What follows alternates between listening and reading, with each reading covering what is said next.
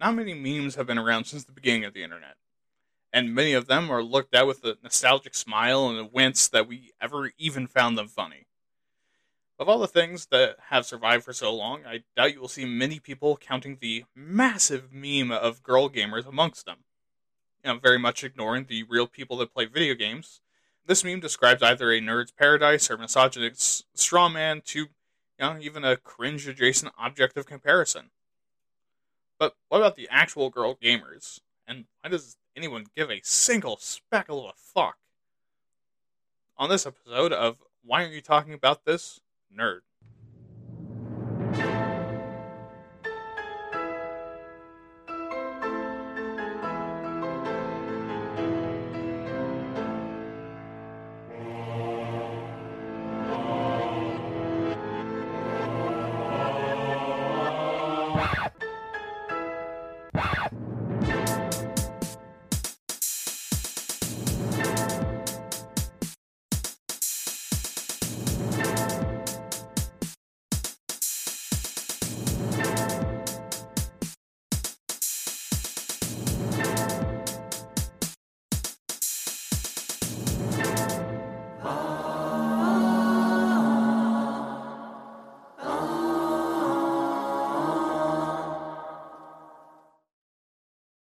Hello, everyone, and welcome to Why Aren't You Talking About This Nerd? I'm your host, William, and I will be your guide in this week's poorly disguised pleas for someone to love me.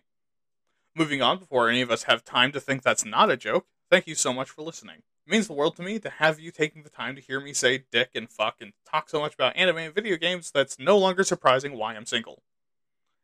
This is the part of the episode where I tell you some cool stuff going on off the podcast to share and other projects, but as of right now, I don't have any of that. So instead, I'm going to let you know that while you boys nowhere near being out of ideas, I am a third of the way through my list of episode topics. So if you have an uh, episode idea, please send it to waytatpods at gmail.com, where you can also send all kinds of stuff that I'll tell you about at the end of the show. Also, if you could download the show, it helps me figure out who's listening, since my podcast platform doesn't really track streams. All right, on to the show.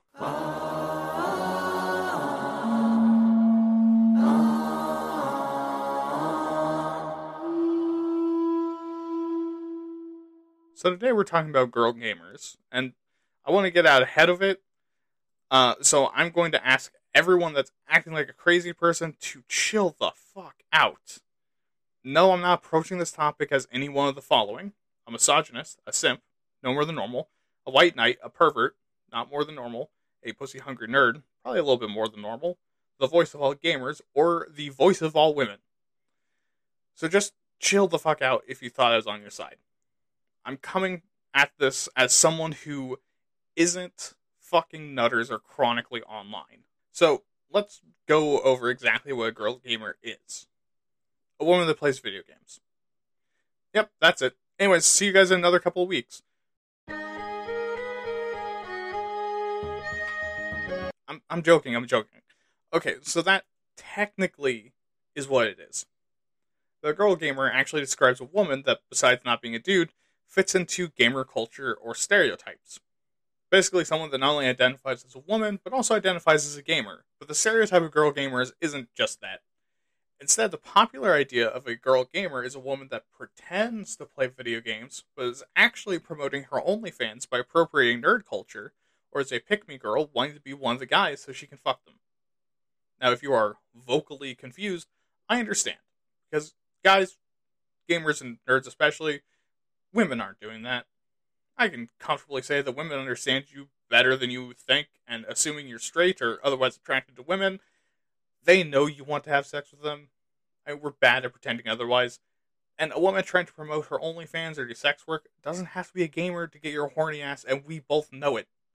And the women hanging around your friend group aren't trying to steal your friends or make fun of you. They're fucking nerds. Anyways, we'll talk about the origins of that particular stereotype later, in the meantime, let's talk about the problems facing female gamers.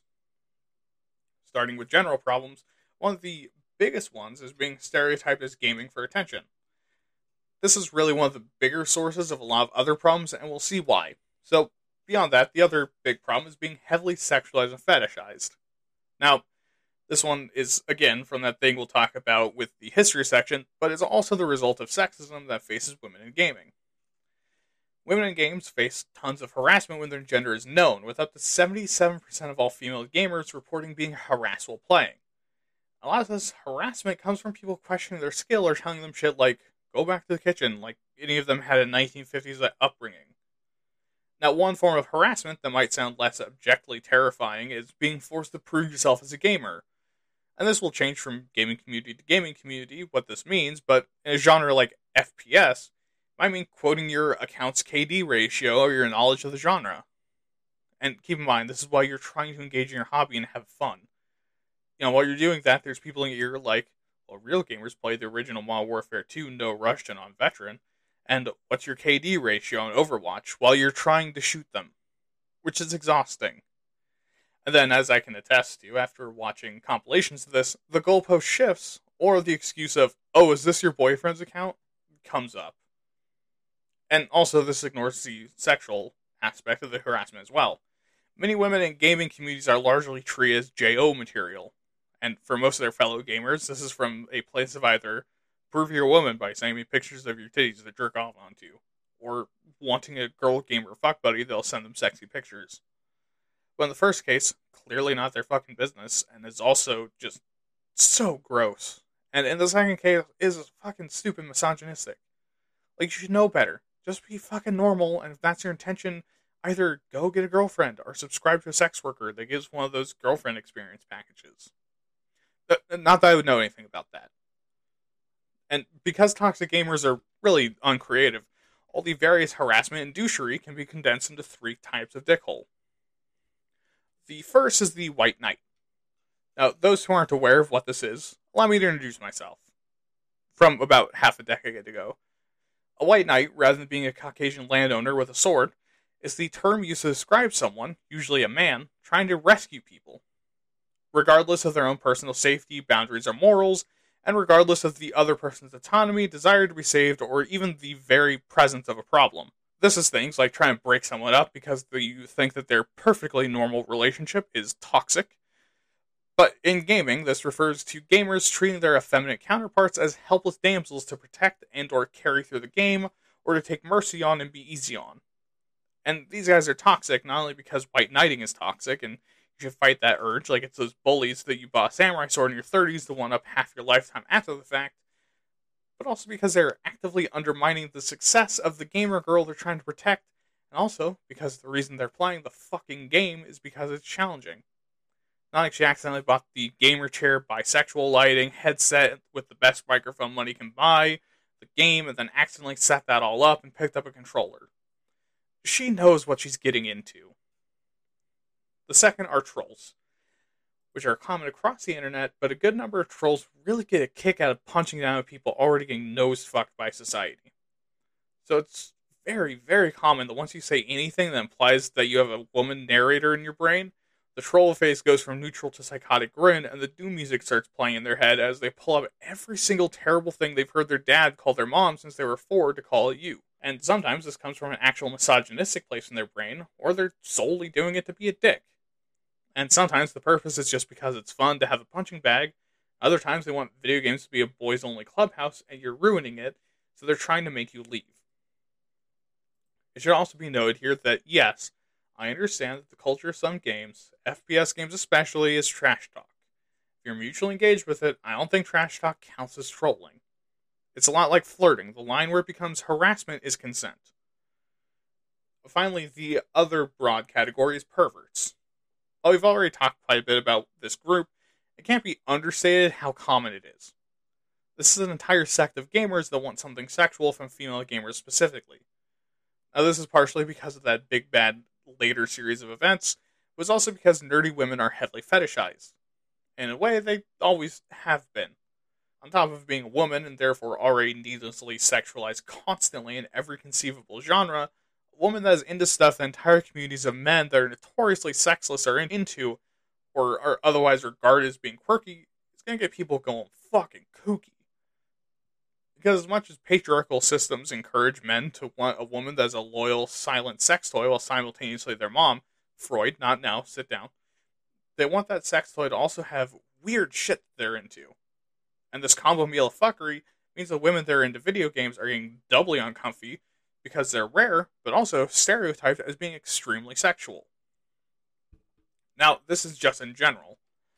Of course, there's also the entire realm of esports, where video games are taken more seriously than I can take it.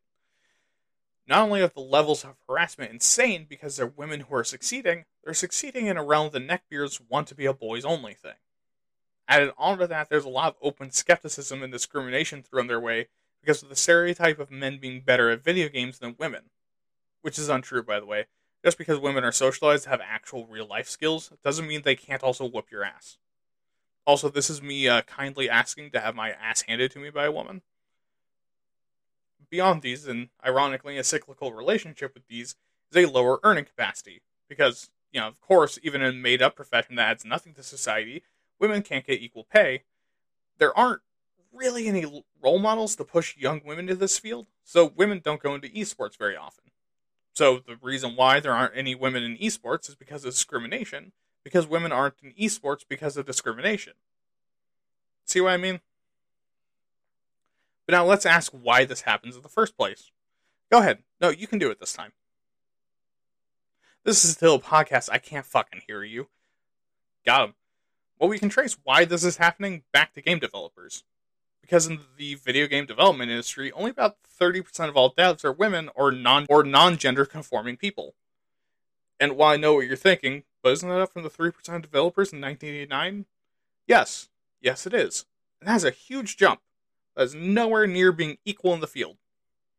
I mean, do I need to bring up Activision Blizzard? But anyways, not having women in the development team means that the women that appear in video games are less realistic because the people creating them are usually men, and so they aren't able to speak to the female experience. Which, while similar to men's enough that the advice "just write a person stupid" works, contains slight differences that can make a woman form feel more realistic even in settings that aren't are outwardly sexist if you have a woman write it. The other thing that happens is that the women in video games have a tendency to be a lot more sexualized and underrepresented, meaning that the unfortunate combo has some lasting effects on the strangely pliable gamer brain. And this $3 combo of cock-up means that women are less likely to play the game, since women, like men, aren't super interested in seeing their gender reduced to don't you want to be slammed balls deep in this person and nothing else to do with them? And if a woman is able to ignore this off-puttingness, then they're exposed to it to the again baby-like plasticity of gamer brain, where these fucking animals playing the game think if digital woman equals sad wank, then real woman equals some fuck. And what about the ongoing harassment? Well, easy because most games and gaming systems don't really have the hardware or software required to police chats, the best they can do is create a censored word list for text chats and have the report option.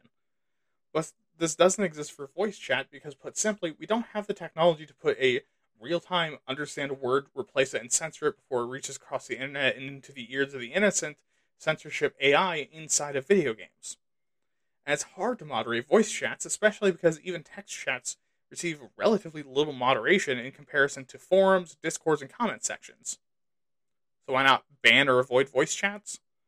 Well, unfortunately, there's a lot of fast paced, exciting games that aren't really playable with a text chat and require voice chat for teamwork, coordination, and the ever sacred shit talking. And this feeds into the cycle of online harassment. This cycle, created by Andrew Fishman and Natalie Jung, is something we've actually already been traveling down the first to third steps of. First, male developers make a game and women play it, which is then followed by having chats, both voice and text, to communicate with teammates that allow people to openly express their opinion. Which then begets the fourth step. Someone cocks it up for everyone else. So now I have racist, misogynist, racist, misogynist, homophobes, homophobic, racist, misogynist, and neckbeards crawling out of the woodwork to infest a brand new game that they can ruin for everyone else. Not because they need to, but because it's fun. Once they begin the hate train, we move on to step 5, where players are unable to keep up with the momentum, like the final bastion of Imperial Guardsmen trying to fend off the hordes of Tyranids coming at them. And the orbital bombardments of banhammers in step 6 are also ineffective, and the policing of chats, as we already discussed, are hard and are also nominal at best. What this means is that step 7, people who dislike this leave the game and go somewhere else, not absolutely ruined by scumsuckers. Seeing this as their home now, the assholes stay in step 8. Step 9, you become League of Legends, and new players are scared off by the toxicity of the community, even as you deploy Space Marines to clean up the mess, i.e., nuke the entire fucking community. And seeing it now as a bastion of quote unquote free speech, new assholes come swarming in. Obviously, this makes most women that aren't off put by the sexualization of their gender in most games and the shit writing a lot of female characters get slapped with, avoid this game's community like the plague. And because if you're a woman and a gamer has been around for more than a single day, you'll be traumatized by previous incidents of intense toxicity and again, reasonably shy away from anything vaguely resembling that shit experience you had. Which, for the most part, are multiplayer games with heavy voice chat integrations like FPSs. And we'll get back to that later. However, something else to keep in mind is that women will be more likely to avoid communities with a kind of sexually harassmenty vibe. Now, this is usually in regards to being wildly lewd with female characters in the game, like to an outrageous degree, not like normal internet way, but can also include being a fucking weirdo about women on the development team or just generally being horny on main. And if a community is too much, it's usually worth it to cut your losses and try a different forum or game. You know, which is fair. The last one actually doesn't have anything to do with women, NBs, or anything else but the men in the community. And I'm not even talking about men in the vague sense. I mean men as in you. Yes, you listening at home. You sweaty fucking nerd. I mean you. Something that happens to a lot of nerds. If you see something that so much as vaguely reminds you of high school, it turns into a conduit for all your hatred like a lightning rod of baby rage. While that in and of itself is unhealthy and bad coping, and you need to go to therapy, you fucker, us doing that to women only exacerbates the problem. Just because a woman is both attractive and also a nerd doesn't mean she's some weird fucking bully trying to infiltrate the nerd club, sow chaos, and then reveal at the end that she's only doing to fuck with you and never cared in the first place. This isn't high school. You're better off without other adults that act like that in your life, anyways. If you find adults that do act like that, they're stupid. Calm down. If you see a woman that's being a fucking nerd, be normal. Because the thing that lets all this happen is when people like you and me get that feeling and then watch them get harassed and don't immediately think to tell the harasser to fuck off. Or when you join in on it because you think it's time to get back at your bullies.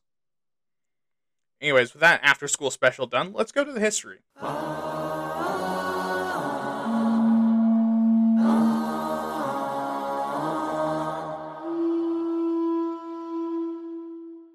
And in ancient Egypt, we have evidence of the first gamer girl. Now, while we don't know what console she played, we do know that even back then, guys were asking her via carrier pigeon to send them pictures of her feet to jerk off to. No, the timeline really starts in 1964, with the first woman in video gaming, Mabel Addis. Now, Addis was a teacher with a master's degree in education that wanted to find a new and cool way to teach students about ancient history, seeing as straight up reading it from a textbook was boring as shit. So she designed the Sumerian game, the oldest strategy game to ever exist. Now, unlike modern strategy video games, the Sumerian game was entirely text based, but like future games, would put the player in the place of a Sumerian ruler. Now, to note, this is just six years after the very first video game ever created that would later be adapted into Pong. Also, as a side note, the Sumerian game has had several re releases as new versions of the same game that have never captured the original now, while women in the video game industry stays mostly in the background after this, being hired on teams occasionally, but not too often, don't want to ruin boys' night, most of these names are kind of lost to history until 1980, when Roberta Williams, alongside her husband Ken Williams, founded a company that at the time was called Online Systems. You might know it as Sierra Online. She was the mastermind behind their first game, Mystery House, which had a fairly mild reputation. But three years later, she released King Quest, and this game and its future iterations motherfucking exploded. Also in the early 80s is the winner of the 2017 Industry Icon Award, Carol Shaw. While initially literally just a diversity hire to do color backgrounds and paint stuff in, she created the most advanced game of the time, River Raid. This game was unique because its backgrounds had really low looping, meaning that you could go long periods of play before encountering the same stuff over again.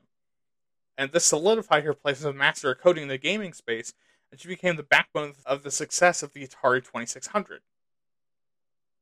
However, in the same year that King Quest was released, 1983, was also the year of the video game crash's beginning. Why was that? Because shitty games had oversaturated the market with buggy, awful cash grabs with very little work put into them and very high cost.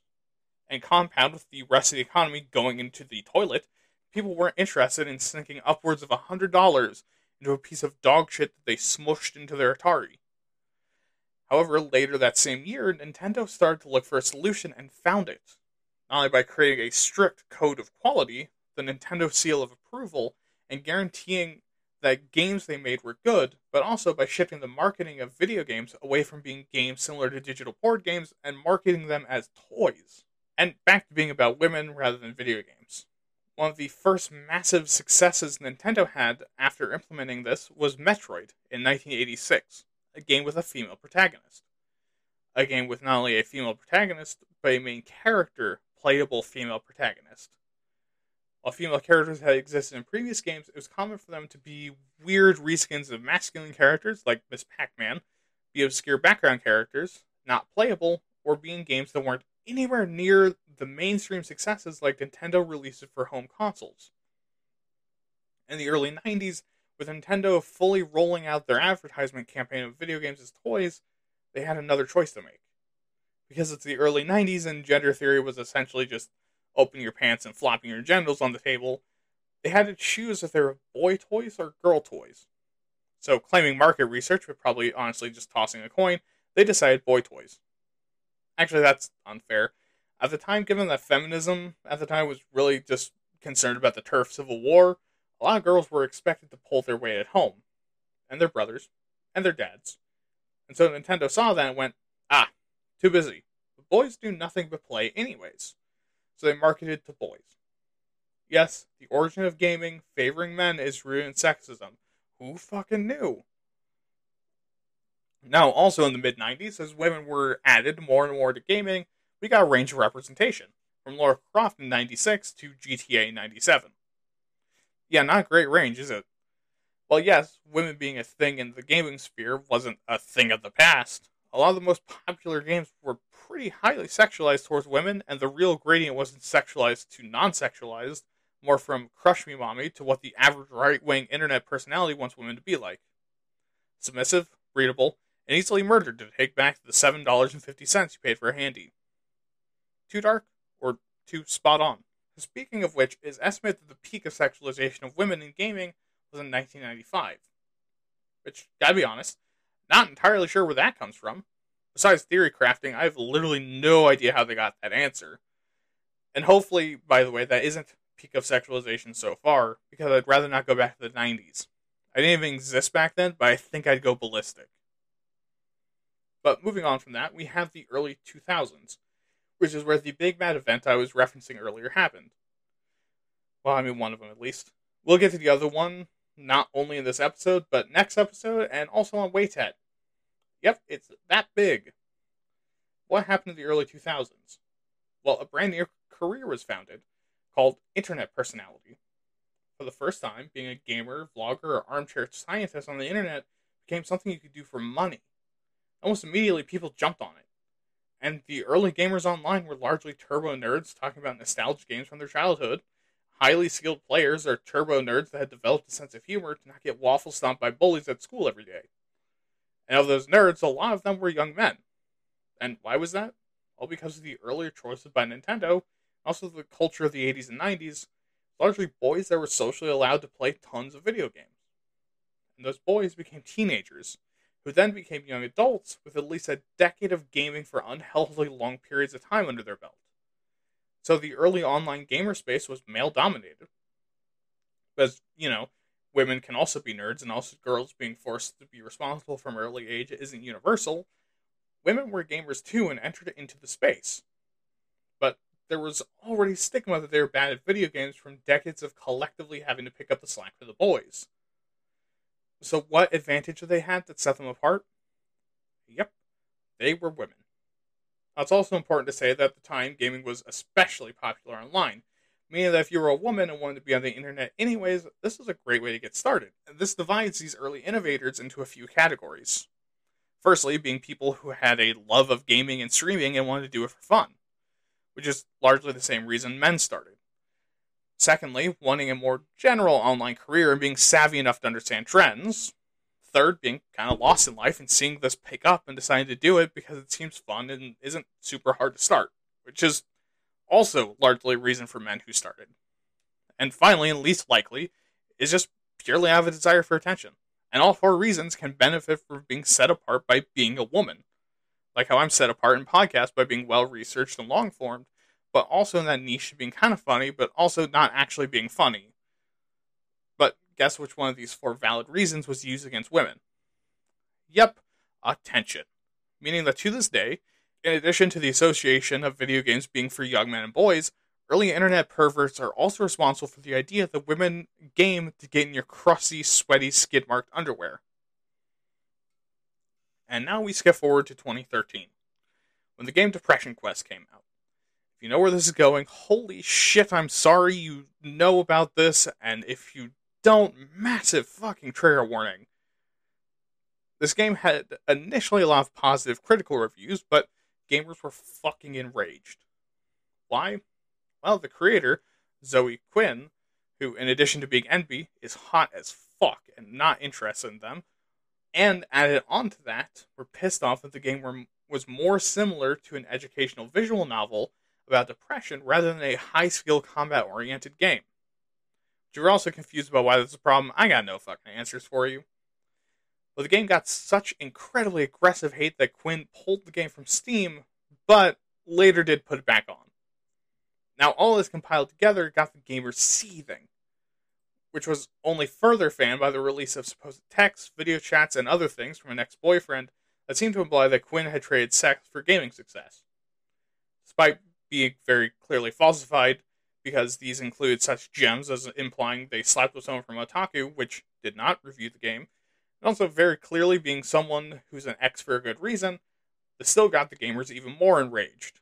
This exploded into an event in 2014 and 2015 called Gamergate, which was a two year stretch starting with Quinn, where 4chaners got upset that a nerd with boobs dare not want to fuck them and also supposedly fuck people that weren't them, also have the fucking audacity to exist, began to send extremely detailed and relentless rape and death threats.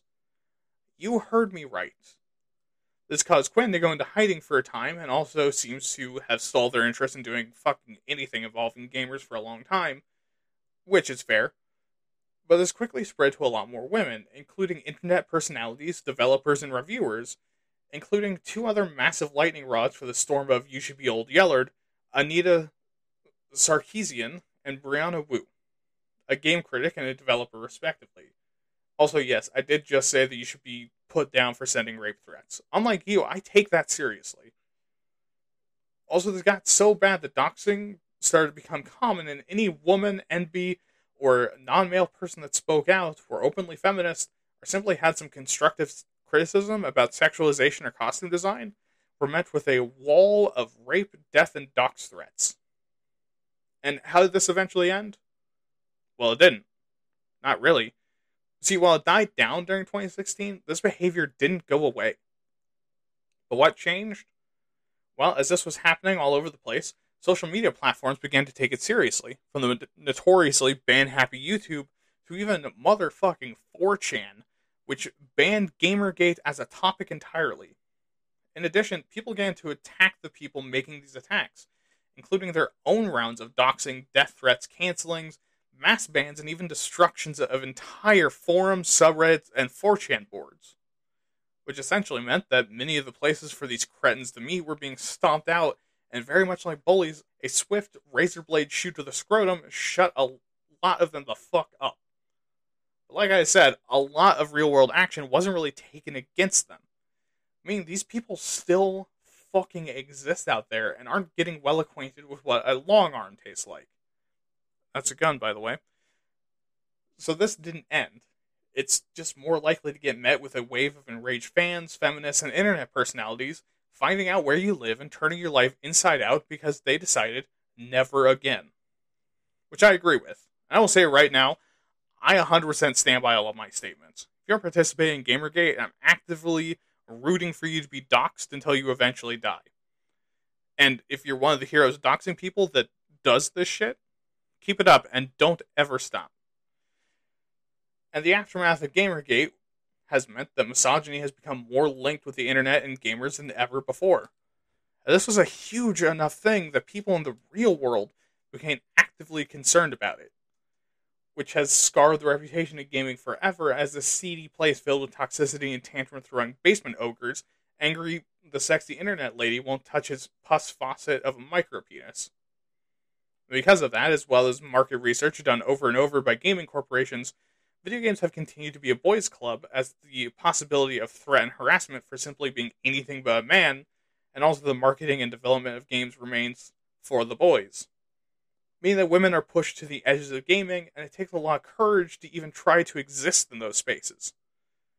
with that fucking enraging downer, let's get to the current state of female gamers.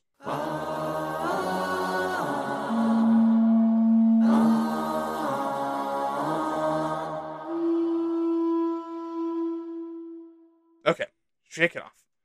Everyone stand up real quick, do some stretches, and go punch the Nazi you have tied up in the attic. Okay, so before we get into it, how many gamer girls are there?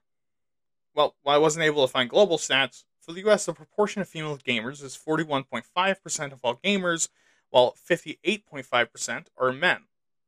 And again, this is an issue we've come across before where the gender binary America's obsessed with makes the stats inaccurate, but let's assume that's correct enough for a number. Now, while there isn't data for how many gamers there are in the US, given that the US government has a lot of other stuff to fuck up, and we're already doing a great job of ruining the community without them, this is a significant percentage. Meaning that if you have never encountered a female gamer, it's your fault, or you don't play online. With that out of the way, what games do they usually prefer? Well, funnily enough, I have a cool little list here these are the proportions of women in the player base in different game genres.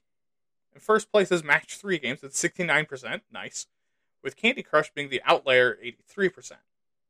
Also, if you're going to be a fucking purist about and say gamers are only play FPS games, then fucking pull up, motherfucker. Ever heard of Bejeweled? An absolute genre and gaming classic. Match 3 games are valid, and gamer means a hobbyist games, not your favorite game, you sweaty fucking nerd. Anyways, next is family slash farming simulators like The Sims at 69%. Nice. Then is casual puzzle games at 42%, which is a fucking baller nostalgia genre for me. Atmospheric exploration at 41%. Interactive drama at 37%. High fantasy MMOs at 36%. And Japanese RPGs at 33%. That's all for the significant percentage gains, with the rest having much smaller female player bases. These being Western RPGs at 26%, with Dragon Age Inquisition being the outlier at 48%, survival roguelites and platformers at 25%, city builders at 22%, action RPGs at 20%, sandbox and an action adventure at 18%, sci fi MMOs at 16%, with Star Wars Old Republic having 29%, 14% open world with Assassin's Creed Syndicate, jumping up to 27, and turn-based strategy games at 11%. And after this, we start getting to the real fucking sweaty nerd games, being MOBAs at 10%, Grand Strategy and FPS at 7, Racing at 6, except for Mario Kart Tour with 40, and, you know, can't really blame them, that's a great game. 4% tactical shooters, and 2% sports. Which again, can't really blame them with sports. Sports games are fucking boring.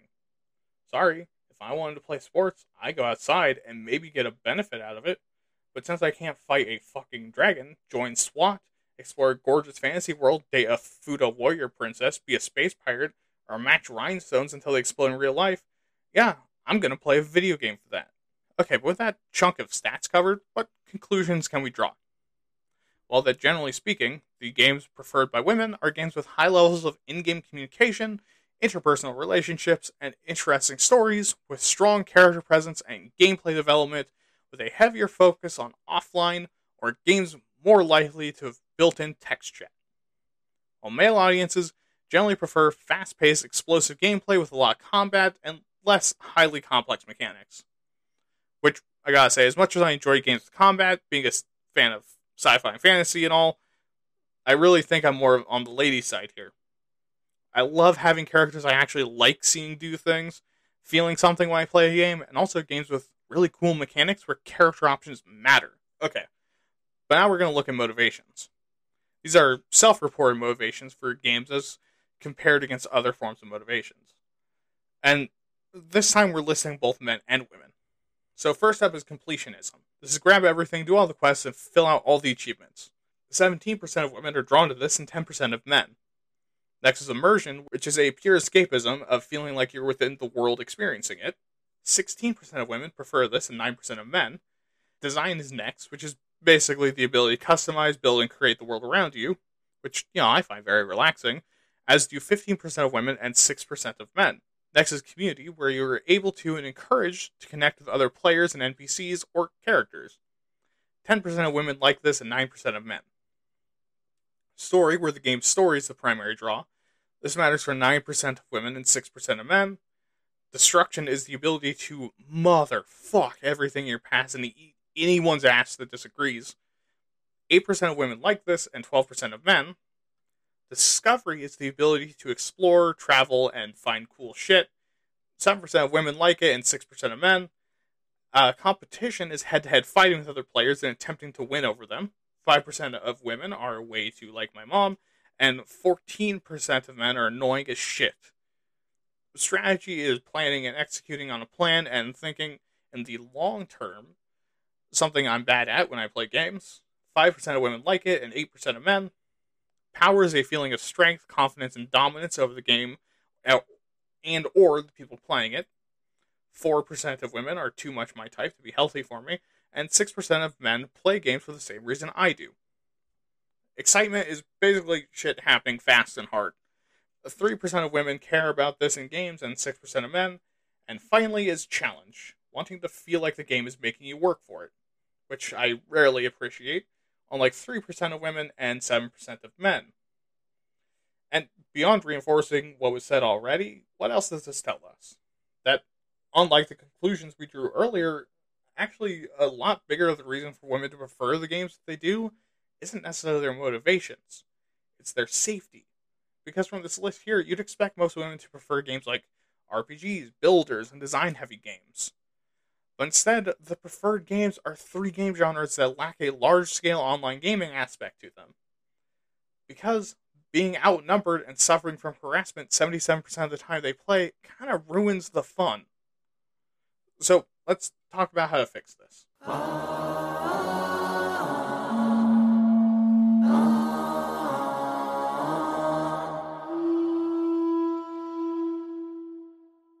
Taking up the application section this time isn't about how to use girl gamers or how to market to them or anything like that. Instead, this section is all about how to help women not only feel welcome in the gaming community, but also to be treated fairly. And we're going to start with general fixes. These are things anyone can do and doesn't require you to be a multimillionaire with the ability to create a national gaming competition. The first of them is simply don't be a dick. And I really wish I didn't have to explain this, but this entire point of advice is just to not be a toxic piece of shit. When someone that's playing as a girl, don't be sexist or misogynistic unless you are familiar with them and know they're comfortable with that. Like playing a game with a close friend and you know she thinks the go back to the kitchen jokes are funny play respectfully, don't be a douche, and don't make sexist jokes. Secondly, fight misogyny and racism even in your leisure time. I know it sucks, and sometimes you just want to relax with your video games, but so does she and all the minorities in the voice chat. And obviously, this will depend on the game on how to approach it. Most often, the best way to fight back is to call out the person being an asshole. And also, if you are a fan of doing something out of the goodness of your heart, whoever that gamer girl is might remember that you're not an asshole. Do with that what you will. In addition, if one person stands up, assuming that you're in chat with largely not racist and not sexist people, it's going to be a lot easier to stand up with you. But, you know, don't count on that and fully expect that for the most part, the reaction you'll get is, lol, you fucking simp. You're to beg for toe pictures now? Which leads to our third point. Don't turn into a fucking weirdo when a woman plays video games. Do you feel that? The white knighting instinct rising in you? The boner in your pants busting open your shorts to the sound of a woman's voice? Control it, fuck out. You can jerk off after the game. To gamer girl porn if you want. But while you're playing, keep in mind that she's there to have fun and focus on the game and not on trying to get some of that big titty goth gamer girl bisexual lighting pussy. And if you're one of those people that has to suppress being misogynistic, let me be the first one to tell you you need therapy. Okay, and now we're looking at gaming and esports as an entity. These are four ways to address it. First, give female focused spotlights in gaming tournaments. And no, not in the whoa, it's a girl way. Do it more subtly, like like letting the women playing talk during the interviews, ensuring there's camera coverage on them, and that people know that they're in fact there to play the game and not to show off their titties. You can also do it in slightly less subtle ways by letting them have their own segment or something. I mean, I don't know what the fuck they do during esports. I'm a nerd, not a cretin. Secondly, give women their own tournament brackets. Because if you aren't going to open up the boys' club to women, or you're afraid your audience will be pissed to see someone that makes their wiener feel weird, give them ample warning by advertising it as a women's bracket. By doing this, you're able to let audiences get used to seeing women in gaming so that when they go to other brackets or play video games on YouTube, these fucking chimpanzees won't freak the fuck out about it. Also, increases the support and resources given to female gamers. Esports has the same issues as other places where women have issues, such as having lower wages and receiving less professional support. So, if you make sure to sponsor female gamers, pay them fairly, and also make sure they're protected from the swarms of mouth breathing misogynists that infect gaming spaces, more women would be interested in being gamers. Which, hey, means that you as an esports manager gets more athletes. Athletes? Gamers? Whatever the fuck your terminology is for them. I don't fucking care. Which leads us directly into the fourth. To ensure women are protected long term in gaming, it's extremely important to have increased female representation in video games and esports. Because, like I said earlier, seeing women being people in video games makes them normal and not something for gamers to flip their shit about. Also, by having women seen more and be better characters in video games, will inspire female gamers and future female gamers to be more involved in the gaming sphere. Which then means more people to have the same hobbies you have. Which, if you didn't know, is great because you don't have to put up with shitheads, and also it's easier to make friends. And if you're into women, and not weird, maybe more than friends. But anyways, now we're gonna head over to my soapbox.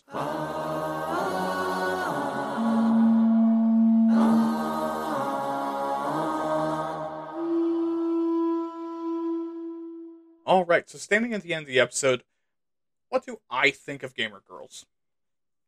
Well, uh, as someone who plays both video games and role playing games, I think they're hot as fuck because I'm a lonely little nerd that wants to be in a relationship with another nerd with similar interests. But beyond being pervy, I don't really think gamer girls deserve basically any of the shit they get. Even assuming 1 in 10, which is a huge over exaggeration by the way, is in it for the attention, so fucking what? They're playing a video game to get positive attention. You're playing as a hobby. You're both playing a video game, so who cares? Because I want people to enjoy things, even if it's for an entirely different reason than me. I'm not a gatekeeper. It's just fun. Like, assuming it isn't disruptive, if a woman wanted to play tabletop RPGs with me and my group because she found nerds getting flustered around her cute, I don't mind. Why would I? It's a woman choosing to hang out with me. Overall, I think the best policy is to mind your fucking business, and if there's a woman in chat, don't turn into a weird little sex ape about it. But also, to be fair, I don't play games online. I don't think I've ever had a woman on her own decide to play games with me. I've always asked first. I can go, so I can only go off of vague, similar experience to say I wouldn't become a sex pest. But if I look at it honestly, would I play it off and be cool? No, absolutely the fuck not. I'd be a nervous wreck because the only thing I'm worse at than talking to people is talking to people I could potentially be into. But anyways, yeah, women can play video games. Get over it, nerd.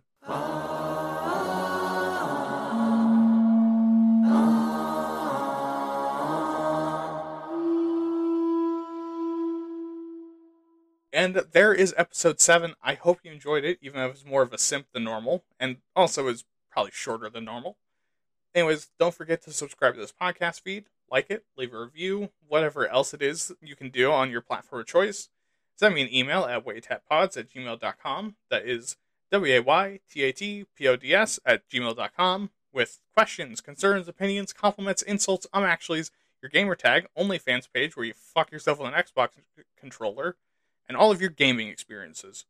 Also, follow me on Twitter at waytat underscore pods. Remember to check out my other podcast, Waytat, where I talk about things happening in the US that are uh, vaguely about as soul crushing as this. Alright, have a good night, have fun, keep writing, and remember, don't be weird. This has been Why Are You Talking About This Nerd, and I've been your host, William. Good night.